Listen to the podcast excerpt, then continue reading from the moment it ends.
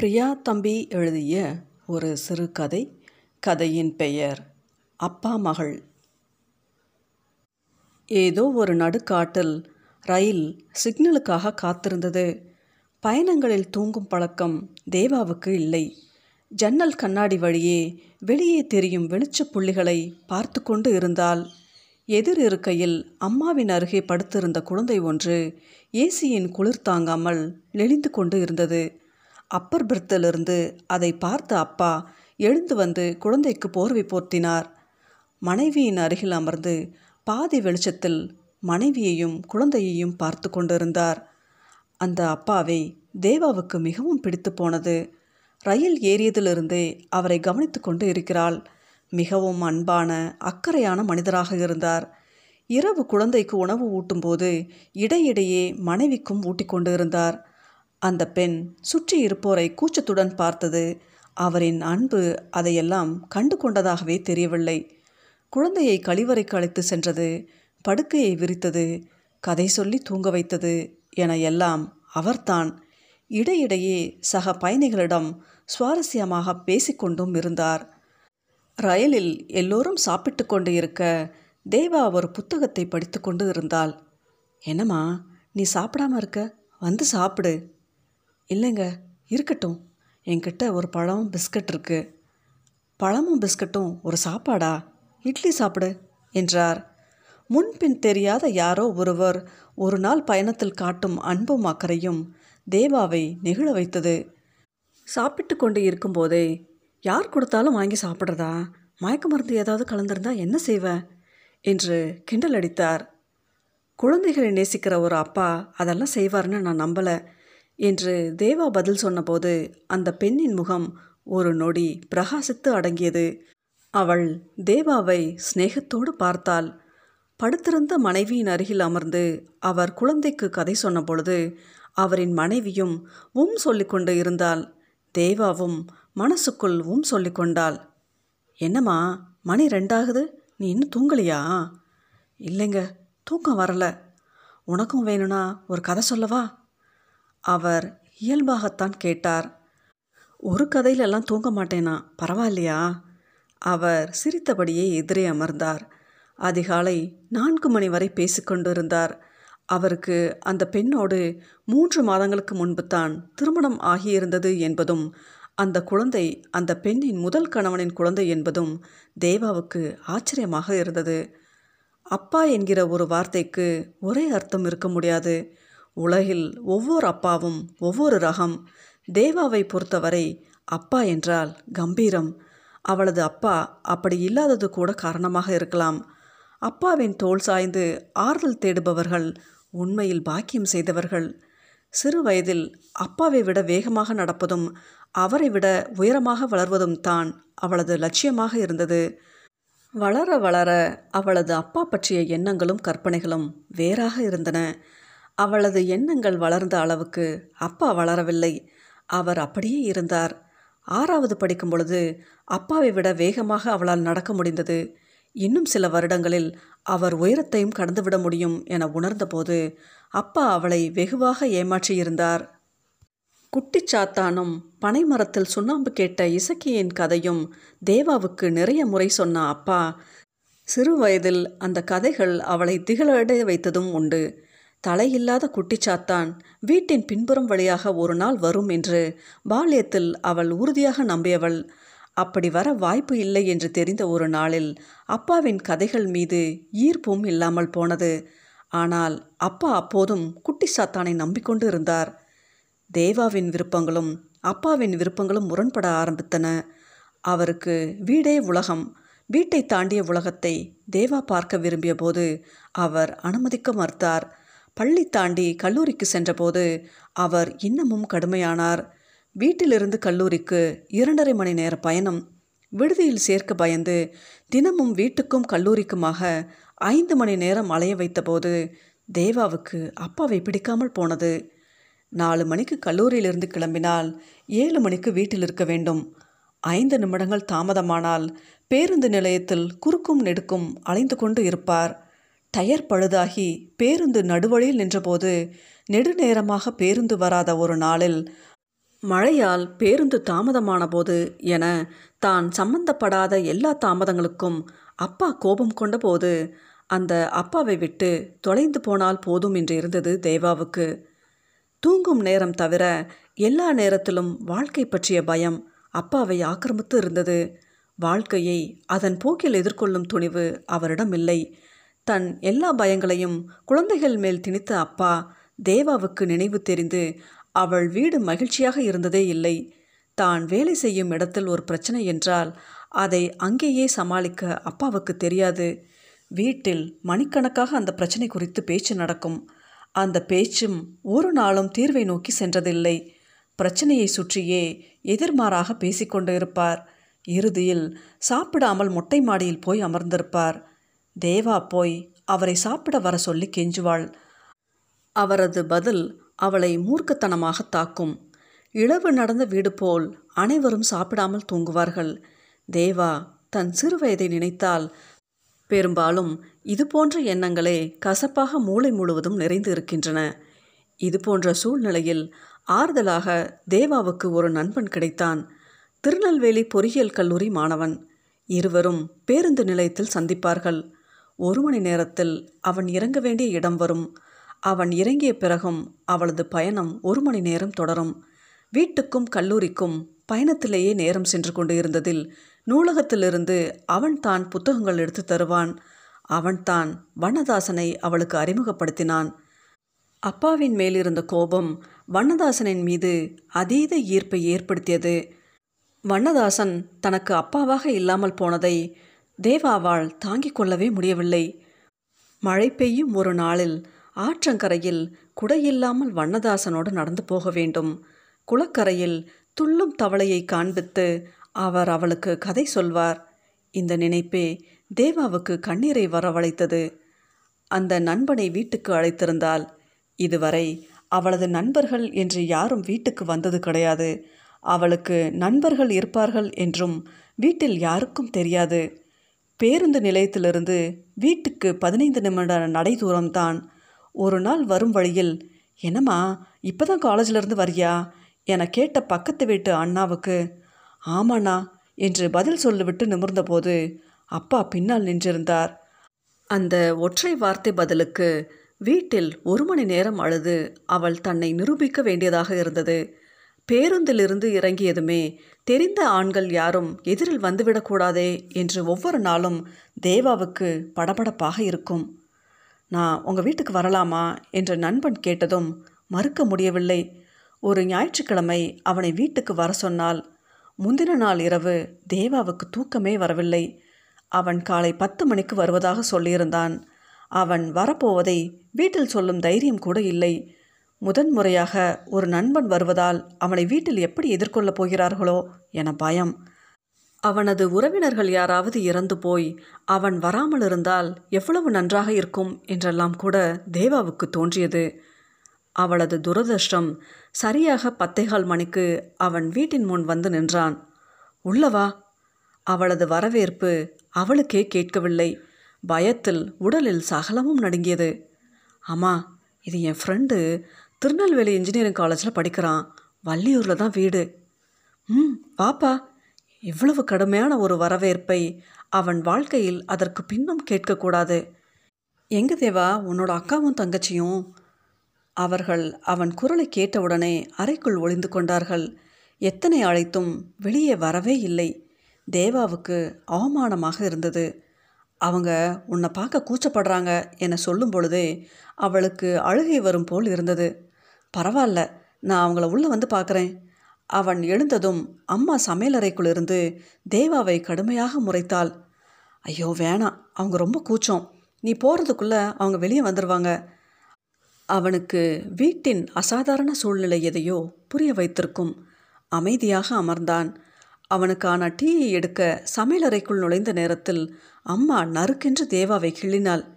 என்ன இது? புது பழக்கம். அப்பா வந்தால் என்ன நடக்கும் தெரியுமா? அவள் வழியையும் கண்ணீரையும் மறைத்து டீயை அவன் முன் வைத்து எதிரில் அமர்ந்தாள். அவனை நேருக்கு நேராக பார்க்க அவமானமாக இருந்தது.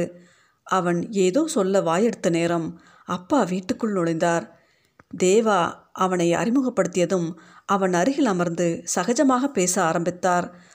அவரின் எல்லா கேள்விகளும் தேவாவுக்கும் அவனுக்குமான பழக்கத்தை அறிந்து கொள்வதன் பொருட்டே கேட்கப்பட்டது. அவன் கிளம்ப எத்தனித்த போது சாப்பிட்டுட்டு தான் போகணும் என உட்கார வைத்தார். அப்பாவே அவன் அருகில் அமர்ந்து பரிமாறினார். மூன்றாவது கவலம் சோறு அவன் வாயில் இருக்கும்போது எனக்கு மூணு பொன் குழந்தைங்க. அக்கம் பக்கத்தில் என் பிள்ளைங்களை பற்றி கேட்டால் தங்கம்னு சொல்லுவாங்க. இந்த தேவா மட்டும்தான். அப்பப்போ எனக்கு நெஞ்சுவலி வர வைக்கிறா. இனி இந்த மாதிரி வீட்டுக்கெல்லாம் வராதப்பா. பஸ்ஸில் பார்த்து பேசுகிற பழக்கமும் வேண்டாம். வேறு ஊரில் படித்தாலும் பொம்பளை பிள்ளைங்க படிக்கிற காலேஜ்னு சொல்லித்தான் அவளை அங்கே சேர்த்தேன். நீ வேற எங்கேயோ ஒரு காலேஜில் படிக்கிற. உனக்கு அவகிட்ட பாடம் பற்றி கூட பேச வேண்டியிருக்காது. அவர் சொல்லிக்கொண்டே போனார். தேவாவுக்கு அவள் பொருட்டு அவள் நண்பன் அவமானப்படுவதை பார்க்க சகிக்கவில்லை. அடுத்த நான்காவது நிமிடம் அவன் விடை பெற்று கிளம்பினான். அவனை வாசல் வரை வழியனுப்ப முயன்ற தேவாவை அம்மாவின் உருமல் ஒளி அடக்கியது. அவன் கிளம்பிய சில நிமிடங்களில் அடுத்த தெருவில் வசிக்கும் அம்மாவின் தோழி கடைக்கு செல்வதற்காக தேவா வீட்டை கடந்தவள் ஒரு நிமிடம் நின்று தேவாவை தேடி ஒரு பையன் வந்தானே சரியா வீட்டை கண்டுபிடிச்சு வந்தானா? என கேட்டு சென்றாள். அந்த வினாடியில் அப்பாவுக்கு நெஞ்சு வலி வந்தது. எனக்கு ஏதோ பண்ணுது என கட்டலில் படுத்தார். ஐயோ என் பெண்ணை தேடி ஒரு பையன் வந்ததை அவள் ஊர் முழுக்க சொல்லியிருப்பா. நாளைக்கு நான் மூணு பொண்ணுங்களுக்கும் எப்படி கல்யாணம் பண்ணி வைப்பேன்? என அரற்ற துவங்கினார். மொத்தமாக எல்லோரும் பயந்து போய் அழுததில் எதிர் வீட்டில் ஒருவர் வேடிக்கை பார்க்க வெளியே வந்தார். தேவாவை ஓங்கி அறைந்த அம்மா மொத்தமாக எல்லோரையும் அடக்கினாள். அப்பாவின் நெஞ்சுவலி அடங்க அரை மணி நேரமானது. அதன் பின்னான வீட்டின் அறிவுரைகளும் வசவுகளும் ஓங்கி விழுந்த அறையும் அவளை எதுவும் செய்யவில்லை. இருந்த ஒரே நண்பனை இழந்த துக்கம். அடுத்த இரண்டு நாட்கள் கல்லூரிக்கு செல்ல வீட்டில் அனுமதி கிடைக்கவில்லை. கெஞ்சல்கள் மன்னிப்பு கோரல் என போராட்டத்துக்கு பிறகு மூன்றாவது நாள்தான் தேவா கல்லூரிக்கு சென்றாள். மாலையில் திரும்பும் வழியில் வழக்கம் போல் நண்பன் காத்து கொண்டு இருந்தான். இனி பேசவே மாட்டான் என நினைத்தபோது சிரித்தபடி அருகில் வந்தான். உனக்காகத்தான் வாங்கினேன் என நான்கைந்து புத்தகங்களை கொடுத்து வழக்கம் போல் பேசிக்கொண்டே வந்தான். இறங்குவதற்கு முன் தேவா உன் வீட்டை விட்டு எவ்வளோ சீக்கிரம் வெளியேற முடியுமோ அவ்வளவு சீக்கிரம் வெளியேறிவிடு என்று சொல்லிப்போனான் அவன் சொன்னது போலவே தேவாவின் ஒரே லட்சியமும் அவளது ஊரை விட்டு வெளியேறுவதாகத்தான் இருந்தது. முதுகலை படிக்கும்போது ஒரு நேர்காணலுக்காக சென்னை செல்ல வேண்டியிருந்தது. தேவாவோடு அப்பாவும் வந்திருந்தார். ஹோட்டல் ஒன்றின் ஏழாவது மாடியில் எழுத்துத் தேர்வு நடைபெற்றது. அப்பா ஒரு சேரில் அமர்ந்து நிறுவனத்தை சேர்ந்தவர்களிடம் அவர் பங்குக்கு நேர்காணல் நடத்தி கொண்டிருந்தார். அது புதிதாக தொடங்கவுள்ள ஆங்கில தொலைக்காட்சி நிறுவனத்தின் செய்தி பிரிவுக்கான நேர்காணல். இங்கே வந்திருக்கிற மற்ற பொண்ணுங்களை போல நான் என் பொண்ணை வளர்க்கல. சாயங்காலம் ஆறு மணி ஆனால் வேலையிலேருந்து வீட்டுக்கு அனுப்பிடணும். எனக்கு இந்த மாதிரி வேலையே பிடிக்கிறதில்ல. இந்த வேலை கிடைக்கலனா ரொம்ப சந்தோஷப்படுவேன். இப்படியாக நீண்டது அப்பாவின் நேர்காணல். அதன் பிறகு அவர்கள் தேவாவை பார்த்த பார்வையில் ஏளனம் இருந்தது. ஆனாலும் அந்த வேலை கிடைத்து விட்டது இவ்வளவு தூரத்தில் இப்படி அலையிற ஒரு வேலைக்கு போகணுமா? ஒன்றும் வேண்டாம் என வீட்டில் எதிர்ப்பு கிளம்பியது. ஆனால் இந்த முறை தேவா கேட்பதாக இல்லை. கிளம்பியே ஆக வேண்டும் என்கிற முடிவில் இருந்தால் அழுகை கெஞ்சல் பட்டினி என அஹிம்சை போராட்டங்கள் எதுவும் பயன் தராத நிலையில் அவள் கடைசியாய் கெரசின் கேனை கையில் எடுத்தாள். என்னை வேலைக்கு அனுப்பலனா? நான் செத்து போகிறேன் என்கிற மிரட்டல் பலன் தந்தது. சென்னை விடுதி அறையில் தூங்கிய முதல் நாள் தேவாவுக்கு மிதப்பது போல இருந்தது. சுதந்திரத்தின் அவசியம் அடைப்பட்டவர்களுக்கே புரியும். தினமும் வீட்டுக்கு ஃபோன் பேசும் பொழுது அவர்கள் சொல்லும் அறிவுரைகள் அவளுக்கு சிரிப்பை வரவழைத்தன. வந்த இரண்டே மாதங்களில் நிறைய நண்பர்கள் வேறு. தன்னை யாரும் கண்காணித்து கொண்டு இருக்கவில்லை என்கிற நினைப்பே அவளுக்கு பெரும் ஆசுவாசமாக இருந்தது. அதிலும் அலுவலகத்தில் பணிபுரியும் சதீஷ் ரொம்பவே நெருக்கமாக பழகினார். சென்னை புதிது என்பதால் அவளுக்கு எல்லா உதவிகளையும் செய்தார். நிறைய படிப்பவர் நிறைய விஷயங்கள் தெரிந்தவர் என்பது தேவாவுக்கு அவர் மீதான மரியாதையை அதிகப்படுத்தியது. அவளுக்கு பிடித்த எழுத்தாளரின் சென்னை முகவரியையும் சதீஷ் தான் தேவாவுக்கு கொடுத்தார். மனித உறவுகள் குறித்து அக்கு வேறு ஆணி வேறாக அலசுபவர் அந்த எழுத்தாளர். இவ்வளவு நுட்பமாகவும் உளவியலோடும் மனித மனங்களை அலச முடியுமா என்று தேவாவுக்கு ஆச்சரியமாக இருக்கும். அவரை பார்க்க வேண்டும் என்பது ஊரில் இருக்கும் பொழுதே அவளது ஆசைகளில் ஒன்று. சென்னை வந்து இரண்டு மாதங்களுக்கு பிறகு இப்போது தான் நேரம் கிடைத்தது. ஃபோன் செய்து கேட்டபோது உடனே வர சொன்னார் எழுத்தாளர். தேவா குறித்து நிறைய கேட்டு தெரிந்து கொண்டார். அவர் பேச்சு பெரும்பாலும் ஆன்மீகம் சார்ந்ததாகவே இருந்தது. தேவாவுக்கு ஆன்மீகத்தில் எல்லாம் அவ்வளவு ஈடுபாடு இல்லை. ஆனால் மனதுக்கு பிடித்த எழுத்தாளர் பேசும்போது பிடிக்காத விஷயம் கூட கேட்கும்படியாகத்தான் இருந்தது. ஆனாலும் பதில் சொல்ல விரும்பாமல் வெறுமனே உம் கொட்டி கொண்டு இருந்தால் மதிய உணவுக்கு பின் அவர் பேச்சு உடல் சார்ந்து திரும்பியது. உடல் என்பது ஒன்றுமே இல்லை என்றார். அந்த ஒன்றுமே இல்லாத விஷயத்தை பற்றி ஒன்றரை மணி நேரம் பேச வேறு செய்தார். தேவாவுக்கு கொஞ்சம் குழப்பம் தோன்ற ஆரம்பித்தது. அவள் இடையிடையே புகுந்து பேச்சை அவர் கதைகளையும் கதாபாத்திரங்களையும் நோக்கி திருப்பினாள். அவர் வெகு சாமர்த்தியமாக அந்த கதாபாத்திரங்களின் உடல் இச்சைகள் குறித்து பேச்சை திசை மாற்றினார். தேவா அசௌகரியமாக உணர்ந்ததை அவர் கவனித்திருக்கக்கூடும். அவளை உள் அறைக்கு அழைத்து சென்றார். கதவை தாளிடாமல் வெறுமனை சாத்தினார். அவளுக்கு எதிராக நின்று கொண்டார். தேவாவுக்கு படபடப்பு இன்னும் அதிகமானது. ஆனாலும் அப்பாவை விட ஐந்து வயது அதிகமான ஒருவரிடம் இவ்வளவு தூரம் பயப்படுவது தேவையற்றதோ எனவும் தோன்றியது. ஏன் கண்ணம்மா இவ்வளவு படபடப்பாகவும் அலைப்பாயிர மனசோடவும் இருக்க? அமைதியாக இருக்கணும். கண்ணை மூடு நான் உனக்கு சிம்பிளாக ஒரு யோகா சொல்லித்தரேன் நான் இன்னொரு நாள் வரேன் சார்.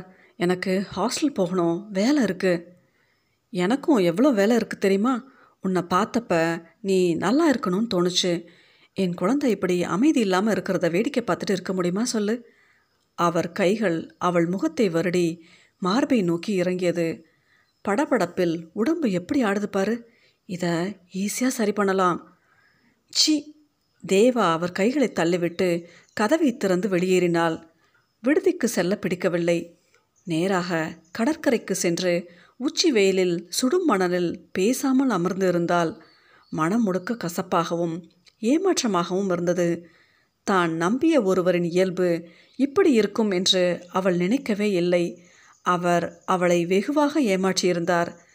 பார்க்க நேரமில்லை என்று சொல்லி சந்திப்பை மறுத்திருந்தாலோ? நான் பெரியவன் ஒரு சின்ன பெண்ணிடம் என்ன பேச்சு என்று அவர் அலட்டியிருந்தாலோ கூட பரவாயில்லை என தோன்றியது. இவ்வளவு நாள் வராத குழப்பமும் அவநம்பிக்கையும் முதன் முதலாக மனதில் தோன்றியது. வீட்டின் நினைவு வந்தது. அப்பாவின் பயத்துக்கான காரணம் கொஞ்சம் புரிவது போல் இருந்தது அந்த குழப்பம் வீட்டை நோக்கி தள்ளிவிடுமோ என்று யோசித்தபோது கொஞ்சம் தெளிவு வந்தது போல இருந்தது. அமைதியாக கடலை வேடிக்கை பார்க்க ஆரம்பித்தாள். தேவா பிறந்த ஊரில் வளர்ந்த ஊரில் என எல்லா இடங்களிலும் அவளுக்கு வெகு அருகில் கடல் இருந்தது. சென்னையிலும் நினைத்த நேரத்தில் கடல் பார்க்கலாம் என்கிற நினைப்பே அவள் தனிமையை வெகுவாக போக்கியது. எல்லா துன்பங்களையும் ஹாவென கை நீட்டி வாங்கி கரைத்துவிடும் தன்மை கடலுக்கு மட்டுமே உண்டு. அந்த வகையில் அவளின் துன்பங்களை இந்த வங்கக்கடலும் பிறந்த ஊரின் அரபிக்கடலும் நிறையவே தெரிந்து வைத்திருந்தது. அவள் அங்கே வந்து வெகு நேரம் ஆகியிருந்தது. திரும்பி பார்த்தபோது லுங்கி கட்டிய ஒருவன் அவளையே பார்த்து கொண்டு பின்னால் நின்றிருந்தான். எவ்வளவு நேரமாக நிற்கிறானோ? என யோசித்த வினாடியில் அங்கே இருந்து எழுந்து ஆட்டோ பிடித்து விடுதிக்கு சென்றாள். அவரின் சில புத்தகங்கள் சூட்கேஸில் இருந்தன. அதை எடுத்து ஜன்னல் வழியாக எலக்ட்ரிக் ட்ரெயினை வேடிக்கை பார்த்தவாறே கிழித்து எறிந்தாள். இரண்டு வாரங்கள் கழித்து சதீஷோடு பேசுகையில் அவர் எதேச்சியாக எழுத்தாளரை பற்றி கேட்க நடந்ததை அப்படியே கூறினாள் தேவா. ஏன் இப்படி இருக்காங்க சதீஷ்? எப்படி இருக்காங்க? நீ கொஞ்சம் ரொம்பவே எமோஷனல் ஆகிற தேவா. உனக்கு உடம்பு பொத்தி வைக்கிற விஷயமா இருக்குது நீ நிறைய மாறணும். எல்லா மாற்றத்துக்கும் தயாராகணும். எல்லாத்துக்கும்னா என்னோட பைக்கில் வர இதோ என்னோடய ஃப்ரெண்டை பார்க்க வர என்னோட நிறைய பேசுகிற என்னை உனக்கு பிடிக்கும்னு நினைக்கிறேன். நான் உனக்கு யார் தேவா? இது என்ன கேள்வி? நீ என்னோடய ஃப்ரெண்ட் அந்த ரைட்டருக்கு உன் மேலே ஏதாவது ஈர்ப்பு தோணி இருக்கலாம். யூனோ தேவா எனக்கு கூட உன் மேலே அப்படி ஒரு ஈர்ப்பு இருக்குது ஆனால் சொன்னால் இந்த பட்டிக்காடு கோச்சுக்குமேன்னு அமைதியாக இருக்கேன். சதீஷ் சிரித்தார். சதீஷ் உங்களுக்கு கல்யாணம் ஆயிடுச்சு. தேவா குழப்பமாகவும் பலவீனமாகவும் பதில் சொன்னாள். ஸோ வாட் அதுக்கும் நாம் பேசிக்கிட்டு இருக்க விஷயத்துக்கும் என்ன சம்மந்தம் தேவா? நான் உன்னை கல்யாணம் பண்ணிக்கலாமான்னு கேட்கவே இல்லையே. நீ நிறைய விஷயத்தில் ரொம்ப விசாலமாக சிந்திக்கிற. சில நேரங்களில் ரெண்டு நூற்றாண்டு பின்னாடி போய் நிற்கிற உங்ககிட்ட ஓப்பனாகவே சொல்கிறேன் தேவா ஐ வாண்ட் யூ தேவாவுக்கு தலை சுற்றியது. நான் உங்களை எவ்வளோ நம்பினேன் தெரியுமா? நல்லவர்னு நினச்சேன். ஏய் தேவா இப்போவும் நான் நல்லவன் தான் தேவா எழுந்தால் அவளுக்கு உடனடியாக அப்பாவை பார்க்க வேண்டும் போல் இருந்தது.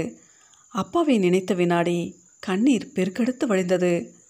மறுநாள் மாலை ஊருக்கு ஒரு ட்ரெயின் டிக்கெட் எடுத்தால் கிளம்பும் வழியில்தான் இப்படி ஒரு அழகான கதை சொல்லும் அப்பாவை சந்திக்க நேரிட்டது. இப்போது குழந்தை பக்கத்தில் அப்பா படுத்திருக்க அந்த பெண் முகம் கழுவி விட்டு அவள் அருகில் வந்து அமர்ந்தாள். ட்ரெயின் திருநெல்வேலியை தாண்டி கன்னியாகுமரி நோக்கி சென்று கொண்டிருந்தது. நாகர்கோவிலில் ஒரு திருமணத்துக்கு போவதாக அந்த பெண் சொன்னால் பேச்சின் தொடர்ச்சியாக எனக்கு குழந்தை பிறந்ததும் கர்ப்பப்பையில் கேன்சர் வந்து அதை எடுத்துட்டாங்க. என் மாமியார் என்னை வீட்டோடு சேர்க்காம புருஷன்கிட்ட இருந்து பிரிச்சுட்டாங்க. அப்புறம் ரெண்டரை வருஷம் அம்மா வீட்டில் தான் இருந்தேன். என் அண்ணனோட ஃப்ரெண்டு இவர் என்னை பற்றி நல்லா தெரிஞ்சு அவரே வந்து கல்யாணம் பண்ணினார். இந்த மூணு மாதத்தில் உடம்பு ரீதியாக எங்களுக்குள் ஒன்றும் நடக்கலை. எங்களுக்கு குழந்தையும் பிறக்காது. அதை பற்றி கவலையப்படாமல் இது எனக்காகவும் பிள்ளைக்காகவும் உயிரை கொடுக்குது.